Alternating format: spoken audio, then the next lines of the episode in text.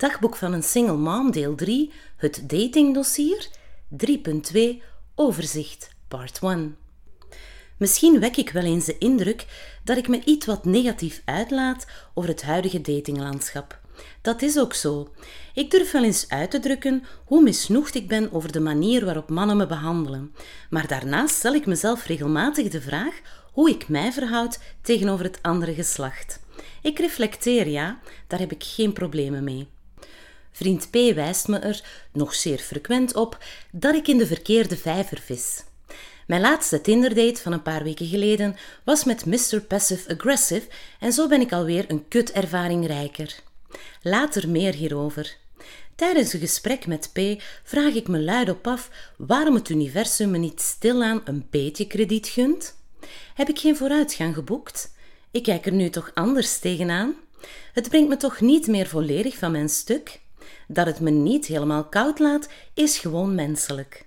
Vriend P stelt dat het universum misschien wel vindt dat ik mijn lesjes nog niet geleerd heb. De juiste lesjes dan. Als ik terugkijk op mijn ervaringen en de daarbij horende typetjes, zie ik zijn punt wel, al geef ik het niet graag toe.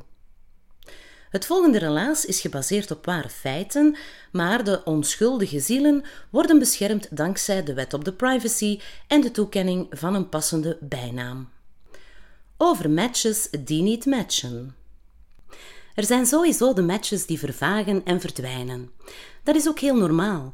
Een gesprek vlot of het doet dat niet, net als in real life. Nog meer zelfs. In het virtuele landschap is het veel makkelijker communiceren. Als het daar al niet vlot, is het dan echt zo gemeen om de lijfelijke ontmoeting uit de weg te gaan, die te skippen? Wanneer durft een mens toegeven dat iets tijdverspilling is? Over Emoji Man. Waarom een match? Was het zijn retro hipster look? Zou kunnen, maar looks zijn relatief. Emoji Man heeft de, naar mijn gevoel vreemde gewoonte om uit het niets emojis te sturen. Niet eens vergezeld van een zinnetje, zelfs niet van één woord. Ik heb geen idee hoe daarop reageren. Met emojis waarschijnlijk? Niet mijn stijl. Is het een communicatiemethode die mij vreemd is? Mijn interesse wordt in ieder geval niet gewekt. Het enige wat dat opwekt is gefrons en een vragende blik van mijnentwege. De drang of de zin om te reageren ontbreekt volledig. Wanneer hij dat soms meerdere keren per dag doet, werkt het mij zelfs lichtjes op de zenuwen. Zinnetjes uitwisselen over het weer, elke dag opnieuw. Daar bedank ik voor. Zeker als blijkt dat er voor de rest niet echt gezamenlijke gespreksonderwerpen voorhanden zijn. Tijdens onze korte periode van contact zijn het verzengend warme zomerdagen. Emoji Man post op Facebook regelmatig filmpjes van zichzelf in het zwembad in zijn tuin. Er gebeurt niet veel en er zit geen boodschap in verwerkt. Nee, hij filmt gewoon zichzelf hangend in zijn zwembad in de tuin.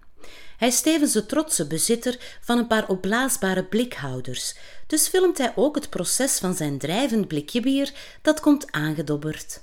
Bottoms up! Een van zijn eerste vragen aan mij was trouwens of hij mijn Facebook mocht checken. Blijkbaar beschouwen sommigen dat als een reflectie van je persoonlijkheid. Ik kreeg die vraag wel eerder. Van mij mag het hoor, mijn Facebook checken. Ben zelfs telkens benieuwd wat de bevindingen zijn omtrent mijn persoonlijkheid. Emoji Man trakteert me verscheidene keren op de opmerking: Ik hoor niks van jou, dus ik stuur dan zelf maar. Tot drie keer toe probeer ik hem aan het verstand te brengen dat ik niet de queen of small talk ben. Dat dringt niet echt door.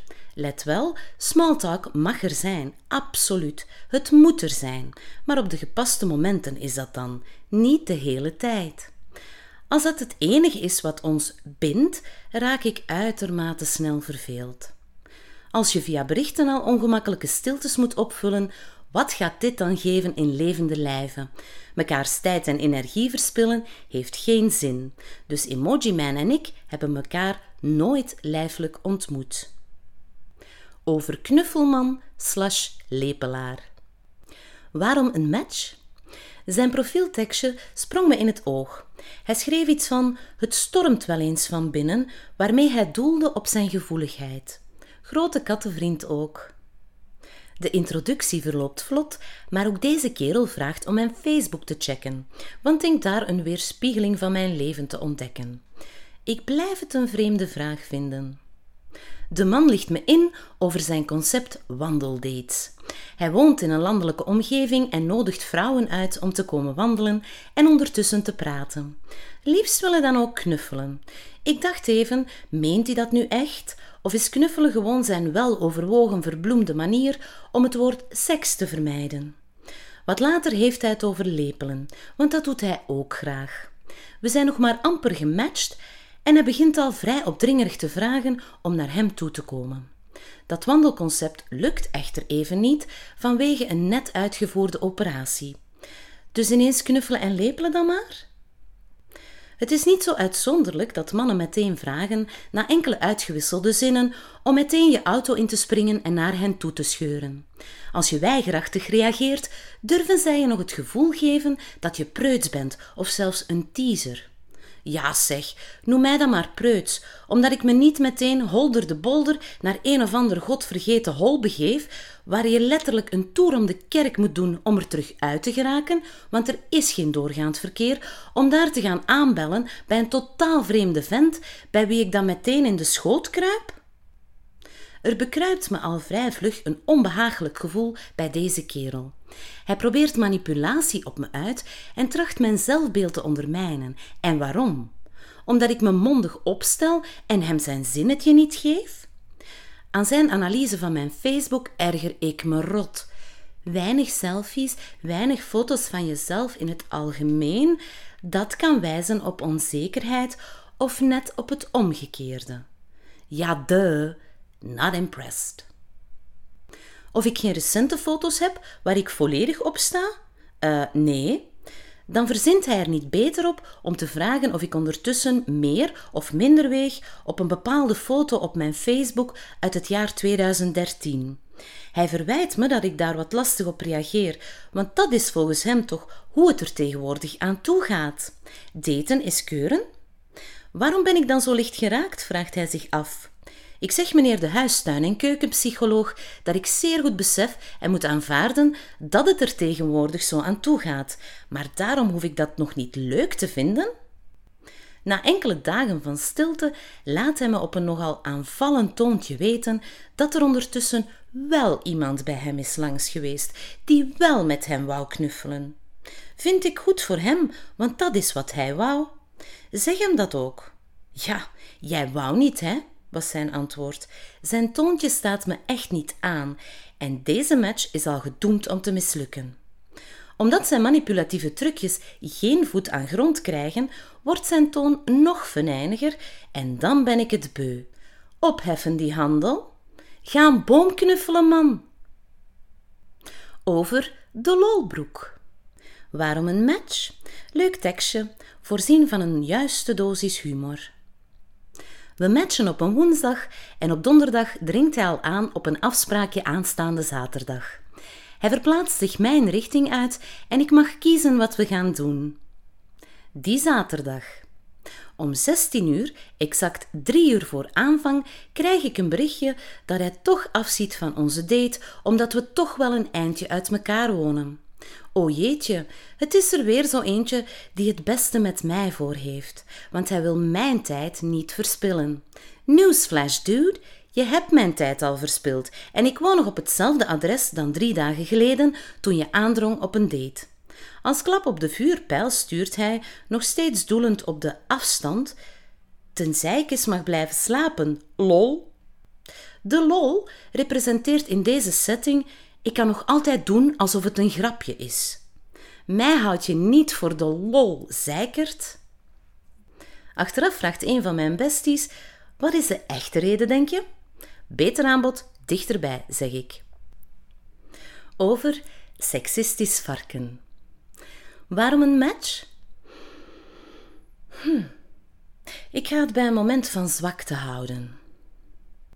Geen beleefde introductietjes of even aftasten. Nee, deze man valt meteen met de deur in huis en vraagt om af te spreken. Voegt daar meteen aan toe, mekaar eens lekker verwennen.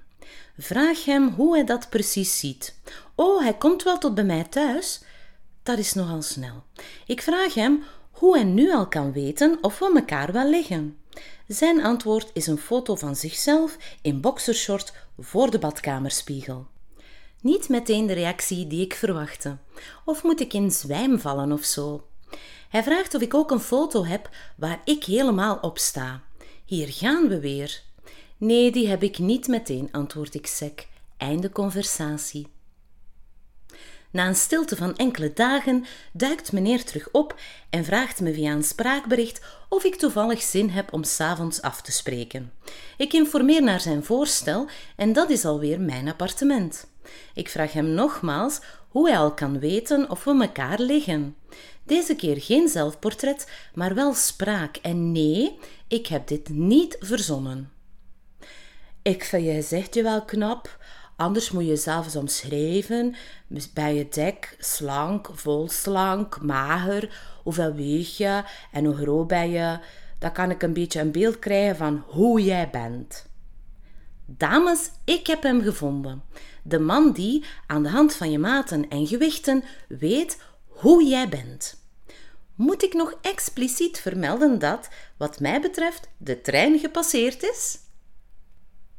Op een beleefde maar duidelijke manier laat ik hem weten dat ik vrees dat wij op een ander spoor zitten en dat ik het eerder heb over een klik, een aantrekking, een connectie en dat ik nog aan de hand van foto's, nog via maten en gewichten weet of iemands persoonlijkheid mij wel ligt.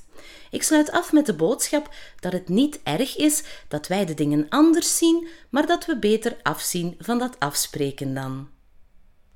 Hij geeft zich nog niet gewonnen. Zin 1. Oké, live ergens ontmoeten dan? Really? Zin 2.